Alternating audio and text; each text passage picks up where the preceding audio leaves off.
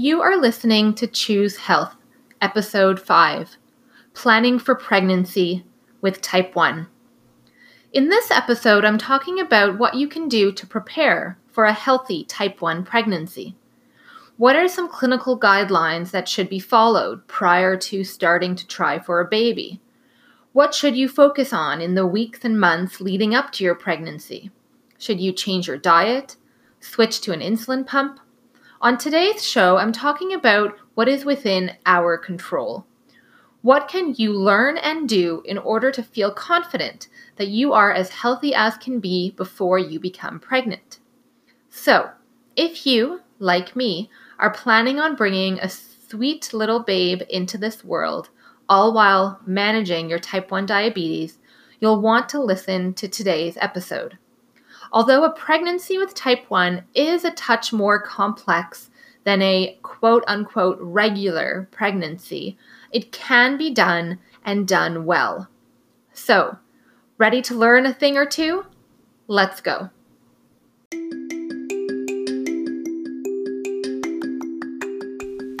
Welcome to Choose Health, the podcast hosted by Dr. Anne Marie MacDonald, covering a range of topics like health exercise, nutrition, and type 1 diabetes, the weekly podcast aims to inspire and empower you to choose health every day and live a healthy and active life, with or without type 1 diabetes.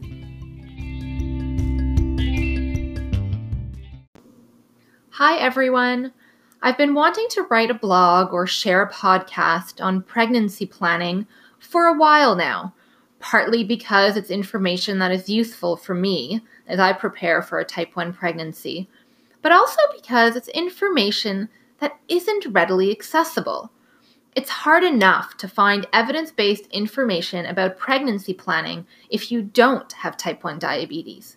And so, if, like me, you are planning to become pregnant, or if you are already pregnant, here is a detailed episode on all things pregnancy related, from how to manage your blood sugars to what to eat, which vitamins to take, when and how to exercise, and what medical guidelines to follow, all before you conceive. The goal is to improve obstetrical outcomes for women with pre existing diabetes. What does that mean? Basically, have a healthy baby and an uncomplicated pregnancy and delivery. Ready? Let's jump right in. Number one, know your cycle. It's amazing how little some women know about their menstrual cycle. They have their period, it's regular or not, and they might have mood swings and other premenstrual symptoms. But if you asked when they are most fertile or what they can do to ensure a regular cycle, they might blank. And it's not their fault. Many of us don't have adequate ed- education around women's health, and even our endocrinologists don't always share their management strategies for the changes that occur in blood sugars throughout the cycle. So get familiar with your cycle and your type 1 trends. Start by downloading an app, for instance, or taking pen to paper to see one, are you regular? How many days apart are your periods? Two, do you have similar symptoms from mood changes to breast soreness to stubborn high blood sugars when you're premenstrual? Three, how, if at all, do you change your insulin management during this time? You likely will find yourself more resistant to insulin as your progesterone levels rise in the luteal phase in the days leading up to your period and that you are more sensitive to insulin in your follicular phase or after your menses. Knowing your cycle is key to becoming pregnant. You want to focus on the handful of days before you ovulate, since sperm can survive for up to five days. That's right, five days within the female reproductive tract. Number two, reach a target HbA1c of under 7% or ideally under 6.5. There are a few key strategies here. You can aim to work on your diet. You can include more activity that boosts your insulin sensitivity, or perhaps switch your insulin delivery method. I've slowly been lowering my A1C by lowering my range on my Dexcom from the default 11.1 to 8 or 9, and also being more comfortable sitting at 3.8 or 4 rather than treating it right away. I've been treating a low blood sugar with exactly 15 grams, unless, of course, it's an overnight low, and that's a whole other story. But I have been treating a low blood sugar during the day with 15 grams. And it is hard, I know. I watch my insulin to carb ratios, and I also am resetting my basal rates. It's definitely worth it. Right now, I'm sitting pretty at six. Interestingly, there has been some recent research from last fall, so from fall of 2018, that showed that insulin pumps were actually less effective than MDI, or multiple daily injections, for type 1s during pregnancy. The pump users in that study were actually found to have higher rates of high blood pressure. Their newborns had more low blood sugars and NICU visits. Sometimes pump users, though, have a higher starting A1C, or they might have more challenging, whatever that means, diabetes. Does that mean that pumps should not be used during pregnancy? Of course not. It doesn't it does mean though that different insulin delivery methods can be discussed with your care provider so that you can find one that works best for you during your pregnancy. There are of course many advantages to pump therapy, and I'm quite excited to still be on a pump when I do get pregnant. Number 3, stop taking certain medications. Stop taking any medications that can potentially harm the fetus, including angiotensin converting enzyme inhibitors, angiotensin receptor blockers, as well as statins. Number four, eat a balanced diet. You ideally want to be eating a healthy and balanced diet. Plenty of whole plant based foods is my recent go to. More recent recommendations want you to supplement your diet with multivitamins, recommend, recommending that you take in at least 1 mg of folic acid at least three months preconception and continuing until at least 12 weeks of gestation, so three months along. There are many different options for prenatal multivitamins. Also, choose foods with higher levels of folate, like dark green leafy vegetables and legumes. What about wine preconception and during pregnancy? Because there is insufficient evidence to define any threshold for low level drinking in pregnancy, abstinence is the prudent choice for a woman who is or might become pregnant. That's in quotes from a recent um, peer reviewed study. Number five, maintain a healthy weight.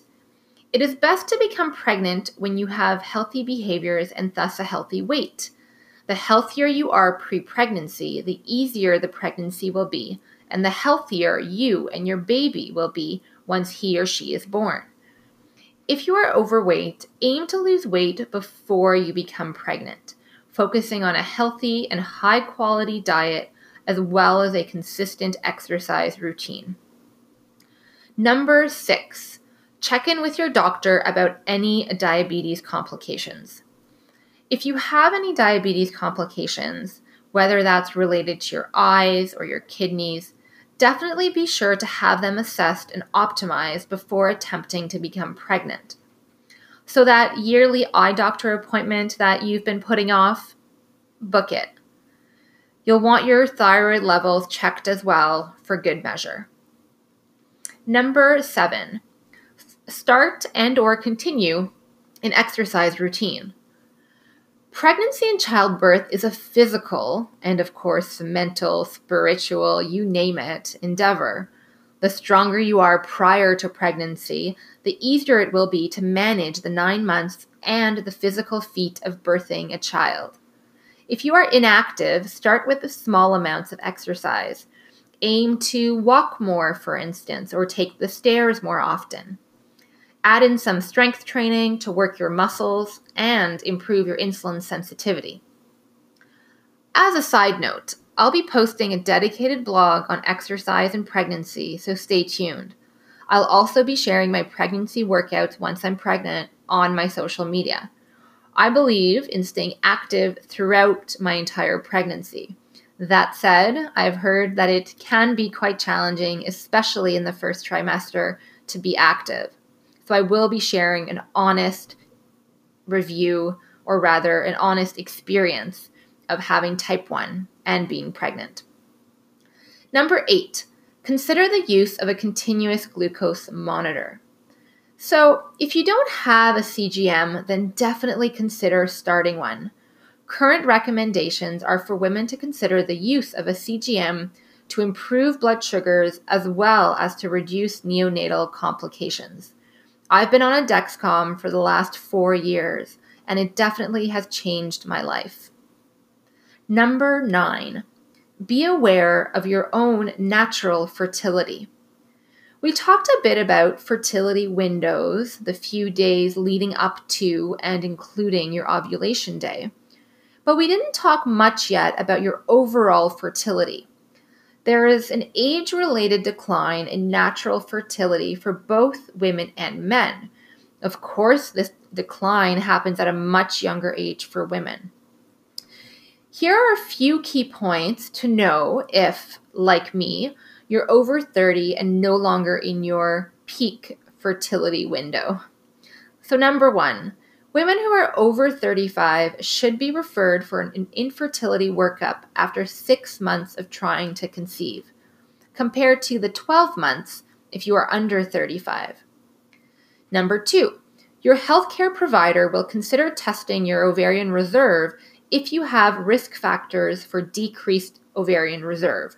So here we're talking about potentially having a single ovary or previous ovarian surgery or chemotherapy or radiation, for example. Number three, preconception counseling regarding the risks of pregnancy with, with advanced maternal age should be considered for women who are over 40. There you have it, all the key points about preparing to become pregnant when living with type 1. Oh, and although not directly included in most clinical guidelines, it's also very important to be living a balanced and low stress life. Your body knows when you are stressed, and you want to make sure that you are ready to grow your little babe in the healthiest environment. So work hard on lowering your stress go for mindful walks, or schedule in meetups with supportive friends and family to make sure that you are in a good spot for a healthy pregnancy. Now, two quick additions that I have yet to update on my blog. One point is to focus on your mental health. After all, you will be tested time and time again when you are pregnant, since you will have to watch your numbers incredibly closely. Once I'm pregnant, I'll be sure to write blogs and share other podcasts on my diabetes strategies. I don't think it'll be easy, but I know that it can be done. The second item relates to resources. There are many great resources for pregnancy if you don't have type 1. The list really is endless, but far fewer for us living with type 1. Two books that are often recommended that I'd like to share with you today are Pregnancy with Type 1 Diabetes, your month to month guide to blood sugar management. And that's written by Ginger Vieira and Jennifer Smith. And the second book is called Balancing Pregnancy with Pre Existing Diabetes, written by Cheryl Judith Alkon. That's A L K O N. So, after listening to today's episode, let me know did I miss anything? You can either leave a comment in my podcast or on my blog. You can also leave a comment or DM me on social media. I'm at SweetRunMD. Next week, I'll be talking about trying to make the transition to hashtag eat more plants. Tune in if you are thinking of going vegan or vegetarian, or like me, simply making more and more meals with items other than meat or dairy products. I'm being realistic, and I know that for me, it's important to make small changes in order to be successful. I'll share my journey with you thus far and a few strategies to help you make the switch too. Hope to see you then. Catch you later. In closing, if you are enjoying these podcasts, please do leave a review, a comment, and or share with friends. Thank you so much for the love.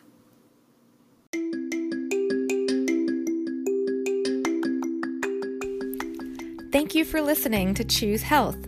Be sure to subscribe to receive notifications when new episodes are posted. See you next week.